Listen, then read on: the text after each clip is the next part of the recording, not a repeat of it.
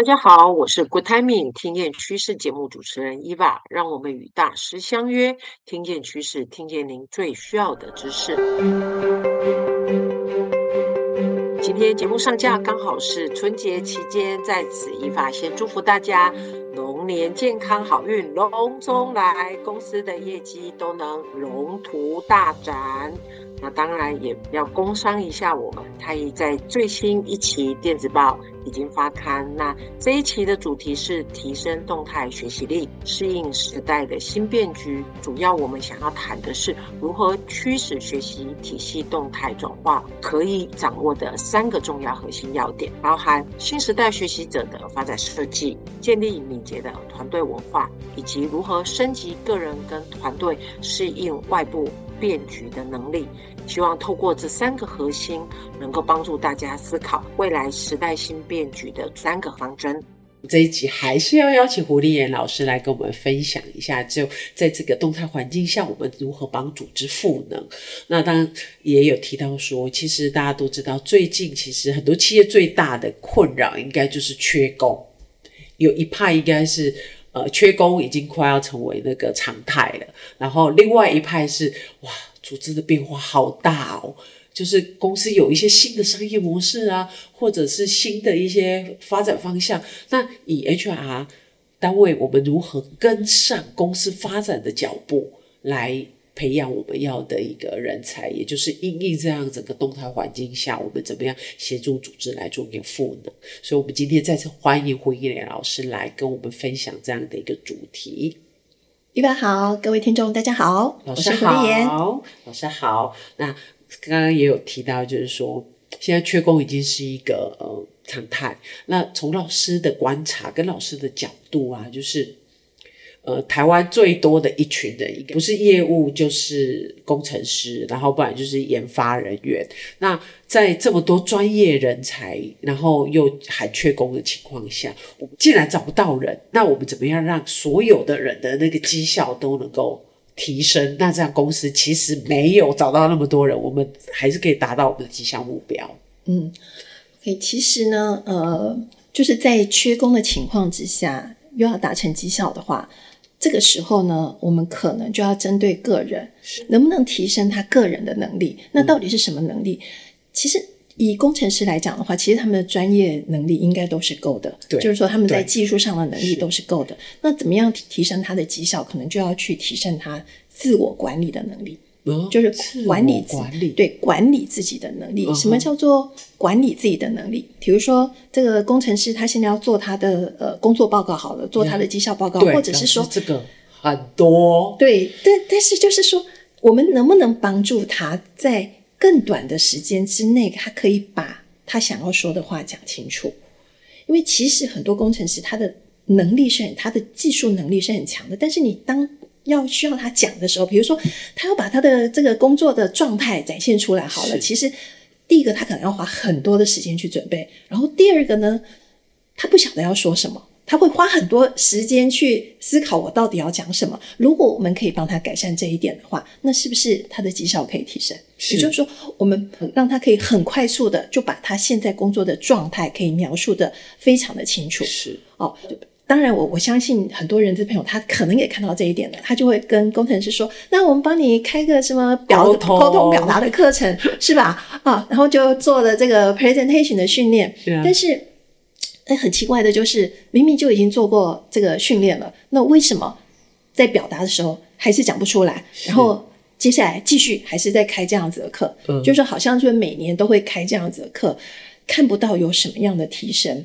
其实我经常在说的就是，这这就好像冰山模型，你们看到的就是表象，看到就是表象。也就是说，诶，今天我们要提升他的能力，希望他可以把这个自己的工作状态讲得更清楚，或者在跟其他协作单位啊、哦，嗯，你要去做一些 coordination 的时候，你可以把这个工作的状态可以更快的描述，可以讲清楚这件事情是最重要的。但是，就是为什么我们一直上这个表达的课程，还是没有办法做改善？因为在冰山底层，我们忽略掉的关键点到底是什么？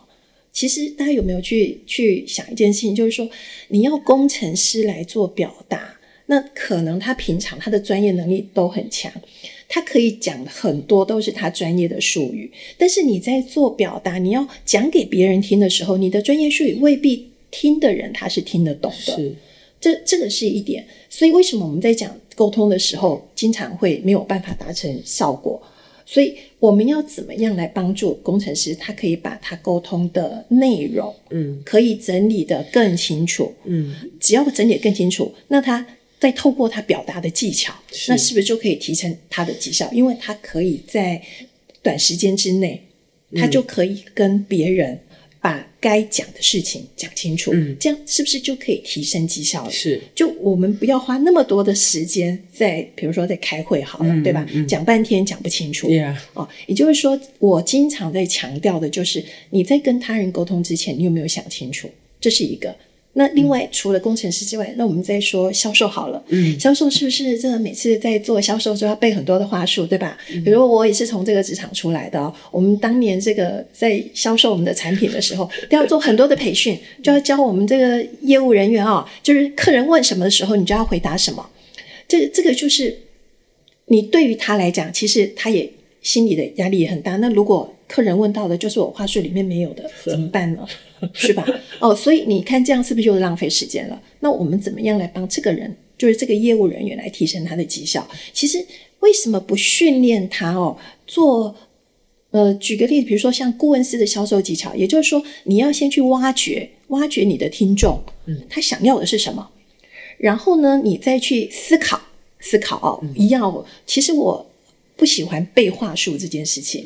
我认为就是你透过个人会思考这件事情，嗯，可以更有效的来掌控你的听众啊、哦。所以你你如果能够挖掘到听众的需求，然后你自己可以思考，那根据听众的这个需求，根据我现在销售对象的这个需求，我要跟他说什么？嗯，这样子的能力，嗯，比起你一味的去背话术，更能够去面对动态的。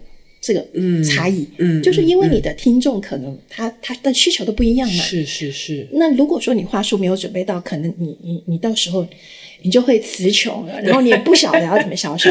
所以这样子的话，我们是不是可以训练他，就是思考的能力？其实这个就是自我管理的能力，哦、我自己来掌控一切，而不是透过我背什么样的内容。来掌控，就我自己可以透过我的自己的思考，就可以达成销售的目的。嗯嗯，嗯，我们训练这样子的能力。OK，理解理解。所以呃，也就是说，我们其实应该要赋能他的，其实呃，是一个比较属于能够提升他自我管理。掌控事情的一个能力，是的，应该是要从这个部分，而不是再交付给他们一些说我们已经用好的一些。当然，好处是他们背一背，可能就会很快的就上手了，是可以短时间很快的去应付客户的一些或者主管的一些答问，是对。但是呃，真的事情真的往后延伸，其实就会发现，哎，他们如果。我们没有提供他这些东西，他也就卡住了。对对，他的他的其实他的绩效其实是会有一个瓶颈，对的，会上不去。是的，是的。OK，好，理解老师的管理力的管自我管理能力的意思，大概是、嗯、这些能力是要能够他自己能够去掌控的，的，而不是我给你一个现有的东西。是的，对，OK OK，好。那如果是这样的来说的话，那当然就是说从。呃，缺工的部分，我们怎么样自主的让我们的员工更有自我管理能力，来提升自己的绩效之外呀？从另外一个角度来思考的是说，如果组织在赋能组织这件事情，我们同时也会面临到另外一个状态，就是。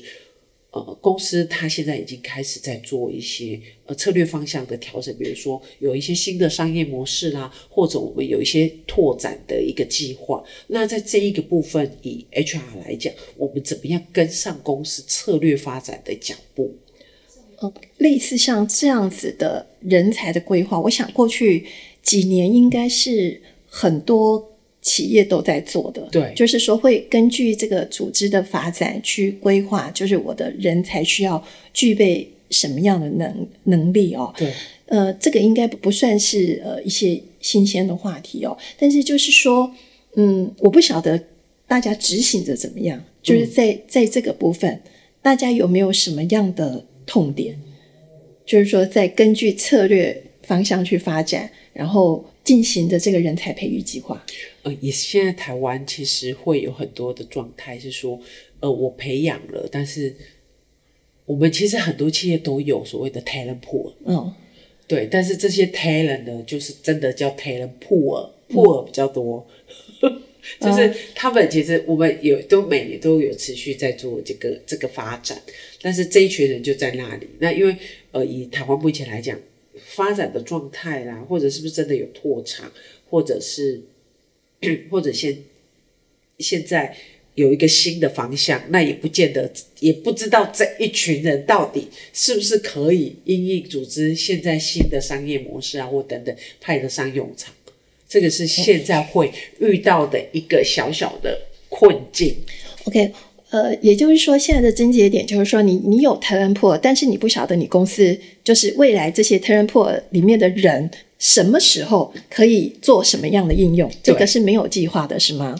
就是现在很多企业应该是不知道怎么哦，怎么怎么帮他们找到未来的路。OK OK，所以这个可能跟我们讲到的这个策略性的人才发展还是有一些不同啊、哦。策略性人才发展是公司非常的明确，就是可能我在三年五年我要去，比如说我要去呃哪一个国家拓厂，这个计划是非常明确的。根据这样子的计划，比如说三年以后我去拓了这个那个厂以后呢，我这个厂里面我需要派什么样的人，什么样的人的过去。这个已经非常的清楚，所以也就是说，未来三年的那个人的 profile 是非常的清晰的，嗯、就是他需要具备什么样的能力，然后他到了那个地方，比如说我们到海外去拓厂，他到了那个地方，他担任是什么样的职位，其实是整个是非常清晰的。所以以这样的情况倒推回来，我们要训练的这个人，就是未来三年他要满足那个 profile，嗯，以这样的方式来做的话。这样子，我们就会很清晰的可以知道，就是说，那我现在的这些人，我要给他做什么样的训练？嗯嗯，他必须要具备什么样的能力，未来他才能够去呃满足那样子的职位需求。嗯，所以我现在大概知道，就是说，可能过去大家在这个三年五年，这个未来的这个。呃，公司是怎么样策略发展？这个不是非常的明确。那我就分享一个，也是在二零二三年执行的一个系统性的这个计划哦。他们就是三年以后，他们是非常的明确的，他们是要在某一个国家去设另外一个厂。嗯嗯。那为什么要设这个厂的原因也是非常清晰的。嗯嗯嗯嗯。哦，那要设这个厂的必要性。也非常的清楚，嗯、哦，所以他们比如说，他们现在已经在开始在海外已经开始在找地了，嗯，那他们在自己在组织内部就会开始在讨论，嗯，那我们要派什么样的人过去？这个人需要具备什么样的能力？其实是非常清晰的，就是把这些内容已经建构出来以后，他才把我找进去，然后他会跟我讲他们未来他们打算呃公司的发展是怎么样，在这样的情况之下，他们要做一些培训。就是说，未来要派出去的这些人，他需要具备什么样的能力？然后我就开始帮他规划。那我们可能这些人需要具备什么样的能力？那当然，因为有三年的时间嘛，所以我我也不会建议说他们在一年之内一定要上完。你就在三年以内，你把这这一批人，你把他培育出来就行了啊。所以呃，在呃。我在第一年的时候也是帮他们做一些系统性的这个课程哦，嗯嗯嗯、当然很重要的也是他们公司的总经理，他们他非常希望的就是说他们一定要会用，因为你要派出去海外的那个新建的这个这些厂的人，你不能说我今天给你这些能力还是停留在知识点，嗯，你一定要会用，所以呢，这个呃实培训的这个计划其实是拉的是很长的，嗯。哦，除了上课之外。他们后续还有，比如说职场，甚至有职场的这个一对一的这个探讨哦，嗯、然后去了解一下他们能力发展的这些状况，然后甚至还有他们总经理要来检验的、嗯、哦，他们总经理还会检验，就是他们每一个人的职能，他们也用了公司的现况，嗯，比如说他们去找出公司现在出了什么样的问题，哦、经由。呃，我给到他们的这个流程工具和方法，把他们的问题经过这些流程工具方法分析以后呢，然后是直接跟他们的总经理做 report。OK。所以，其实，在这样的过程里面，因为我一一直都是在参与的，所以我也知道，就是说，他们总经理也告诉我说，过去哦，他们这些人专业能力都非常的强。当问题出现的时候，他们直接拍脑袋，或者用他们的经验，他们就可以提出解决方案来。这个，这是他们总经理说，他们其实拍脑袋哦，他们经验很多的，他们就可以提出来。但是他说，那为什么他觉得？要上课呢，对不对？为什么要用这个工具、流程、方法呢？其实他们总经理也说了，他们以后到了海外，嗯，也许呢，他们碰到的问题是类似的问题，但是因为在海外嘛，他有很多的背景、前提条件都不一样，在不一样的情况之下，他们就不能再拍脑袋，也不能再用他们过去的经验，他们要用的就是工具、流程和方法。他们才能够到海外去适应海外的不同的情况，是，所以这个也是一个就是针对这个中长期的人才的培养，嗯、也就是说，其实它是非常明确的。我我需要什么样的人？这个人在正式到派到海外之前，他具备什么样的能力.他必须在他出去之前，嗯、他们要明确他们是具备了这些能力，然后才派出去的。这个就是一个我们讲。比较根据公司的这个策略发展，发展而这个策略是非常清楚的哦。所以你在培育这些人的时候，他们自己也知道，诶，未来他们的方向是什么？他们即将会站在哪一个位置上？他们所以他在参加这个培训的时候，他们的认真程度是非常非常高的。因为他们知道他们的未来在哪里，Yeah. 哦，他们现在是在现在这个位置，然后接下来他们有什么样的机会，他们的位置会在哪？所以连他们自己的在自己公司里面的职业发展，他们都非常的清楚。就是来上课的这一群人，他们都非常的清楚。像这一群人，其实他们也都是技术能力非常非常强的。他们甚至有的是管工厂的，对吧？然后要是出了这个生产出了什么问题，他们是马上都可以解决。所以他们技术能力已经强到这样子了。他们这一群人哦，但是他们还上这个就是管理的能力，他们要上的是管理的能力。就说我的专业能力都很强了，那我总会碰到我的专业能力没有碰过的事情。那这时候怎么办？你就得用这些管理的工具和流程来解决了。OK，老师，你有讲到这个，让我刚刚也忽然想到一个吼。那如果你刚刚提到，就是说，嗯，我们已经都有一群人，但是就是未来，如果我已经有一个 pool 的人，但是呢，我们公司接下来我们有点那个策略发展的商业模式有点改变的，那这一群人怎么办呢？我是认为说，既然改变了，我们还是可以看你。改变前和改变后的 gap 嘛，哦，就是它的差异在哪里？是看这一群人，他如果要满足这个差异，他现在的这个能力能不能满足这个 gap？嗯，那如果不能的话，我们就只要针对这个 gap 来去提升他们的能力，哦，这样子就行了。所以其实我刚刚讲的这个 gap，其实就是我们在做问题分析和决策的第一个环节。哦，就是你现在因为这个就叫问题嘛。因为有差异的就叫问题嘛，所以我们的第一步就是先找出 gap 嘛。我们先找出 gap，然后再来提我们的对策是怎么样。所以也也不用急着说，就是说，哎，我们现在的方向改变了，那这一群人是不是没用了？不是，不是的。你要先看我们原来的方向跟我们新的方向，我们中间的 gap，我们只要去针对这个 gap 来做这个弥补，来做这个呃培训的设计就行了。对。我们活生生血淋淋又遇到了一个问题分析与解决的问题，因为其实我真是觉得，为什么这几年问题分析与解决的课题也备受点播率非常的高啊？嗯，我相信应该也是处处因为外在环境的变动，让我们其实发现啊，怎么跟我们预期的不一样，或者就像刚刚老师讲，很多经验已经没有办法。就是让你直接套用。那在这个过程中，我们能做的就是真的就是得乖乖的回归到你用什么，你用工具、方法、流程来一步一步解决你现在所面临到的一个困境跟困难。那我自己觉得还是再次验证老师讲的这句话，真的还蛮具社会。当你学会了工具、方法跟流程，其实很多事情我们不用这么凭经验。嗯，是的，因为尤其是在现在这种动态的环境下，我们更难找到过去拥有的经验来对照。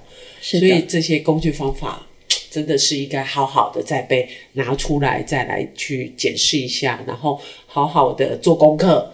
对，其实我举了我的例子吧，因为我上了非常非常多的自设课题嘛。各式各样不同的行业，那其实有很多行业我都没有经验的，嗯，那我怎么去带他们的自设课题？是，其实我用到的就是流程工具人方法，嗯，我只要能够掌握到它的这个精髓、它的原理，我任何的课题我都可以面对.我都可以去带那个各个行业的自设课题。所以就是说，其实我把这个呢也分享给大家，是，就是说大家你你们一定要去掌握到这些工具。你只要掌握到工具，你就不要被你的经验束缚，你也不要害怕。诶，这件事情我之前没有做过，我不敢去做。其实你只要有了工具，你都不用害怕。你只要善用这个工具，好，在职场上的任何的，不管是任务也好啊，问题也好，或者你要提案，你都是可以面对的。OK，谢谢老师的勉励。面对这样动态的环境下，我们只要有工具、方法、流程，我们就可以勇敢的面对未来的挑战。是的，这是我们的三个宝物。是的，是的。我们真的非常谢谢老师这两次的一个精彩的分享，让我们在面对未来这种动态环境下，真的已经有基本的信心了。但是要哪些工具跟方法？